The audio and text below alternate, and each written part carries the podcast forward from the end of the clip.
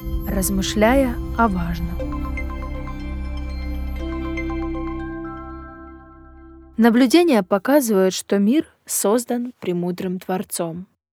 Если истолковывать факты с точки зрения здравого смысла, получается, что физика, как и химия и биология, организованы по законам высшего разума, и что никаких слепых сил в природе нет. Тайна происхождения жизни. Одна из самых загадочных научных проблем сегодня — это происхождение жизни. Научная общественность единодушно называет эту загадку нерешенной. Химик из Гарварда Джордж Уайтсетс однажды заметил, что вопрос о происхождении жизни — одна из тех великих научных проблем, которые еще не решены. Даже Сэм Харрис признает, что происхождение жизни остается загадкой. Проблема, связанная с происхождением жизни, это, по сути, проблема, связанная с информацией. С обнаружением структуры ДНК в 1953 году ученые впервые поняли, что организация развития живых существ управляется генетической информацией. Вот почему в часто цитируемой речи Нобелевский лауреат Дэвид Балтимор назвал современную биологию наукой об информации. Сколько информации присутствует в живых организмах?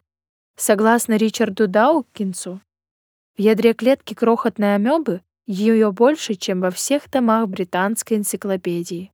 А в человеческой ДНК ее объем еще больше. Но ДНК не просто хранилище информации. Вместе с другими клеточными системами она обрабатывает информацию как компьютер. Поэтому Билл Гейтс сравнивает ДНК с компьютерной программой, только она гораздо совершеннее, чем любые программы, изобретенные людьми. Атеисты признают, им неизвестно, как возникла жизнь. Даукинс соглашается, что ее возникновение крайне маловероятно, но потом приходит к удивительному выводу. Это счастливая случайность. Повезло. И все тут.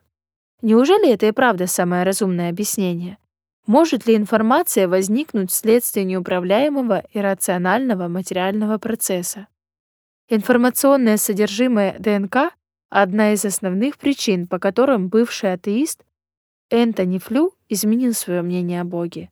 Он пришел к выводу, единственное удовлетворительное объяснение возникновения такой целенаправленной самопроизводящейся жизни, какую мы наблюдаем на Земле, это существование безграничного разума. Если бы мы получили из космоса послание, превосходящее сложностью британскую энциклопедию, без сомнения, это стало бы для нас доказательством существования внеземного разума.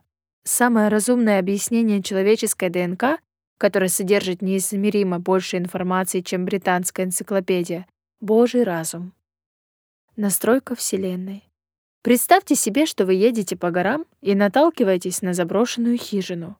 Войдя в нее, вы замечаете нечто странное. Холодильник полон вашей любимой еды, температура в нем такая, как вам нравится. Играет ваша любимая музыка. На столе разложены ваши любимые книги, журналы и диски. Что вы подумаете? У вас не будет сомнений, что это не случайность, что кто-то ждал вашего приезда.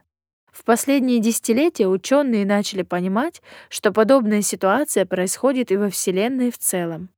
Похоже, что Вселенная была задумана специально для нас, когда мы изучаем Вселенную и понимаем, сколько физических и астрономических случайностей в ней нам на благо, говорит физик Фримен Тайсон, нам начинает казаться, что Вселенная в каком-то смысле ждала нашего появления.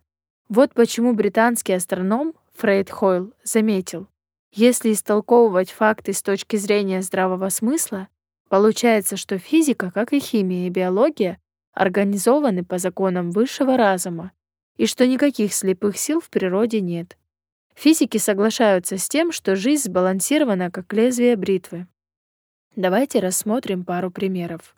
Во-первых, если бы законы гравитации действовали хотя бы немного иначе, жизни во Вселенной не могло бы существовать. Сила тяготения должна относиться к другим силам природы как 1 к 10 в сороковой степени. Во-вторых, кембриджский физик Стивен Хокинг заметил, что если бы скорость распространения материи через секунду после Большого взрыва составляла менее чем один к ста тысячам миллионов миллионов, Вселенная распалась бы до того, как достигла нынешних размеров. Представляется, что Вселенная создавалась исключительно для людей. Существует не менее 19 вселенских, постоянных, которые должны были иметь строго определенные характеристики. Понятно, что в такой ситуации вероятность нашего существования становится неизмеримо мала.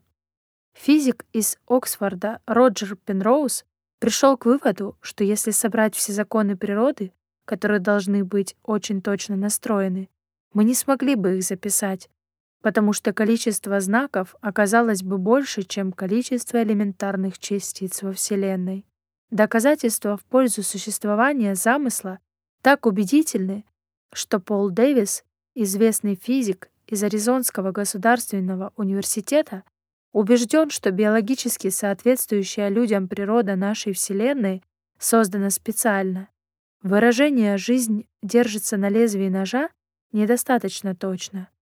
Во Вселенной нет ножа, у которого было бы такое тонкое лезвие. Никакое научное объяснение Вселенной, говорит Дэвис, не будет полным, если не принимать во внимание это потрясающее совершенство ее устройства. Некоторые пытаются не принимать этого внимания, говоря о существовании многих вселенных, но у нас нет эмпирических доказательств их существования. Самое разумное и логичное объяснение того, Почему Вселенная устроена так идеально, такое ее сотворил Создатель Бог. Продолжение следует. Из книги Даниэля Макдауэлла «Не просто плотник».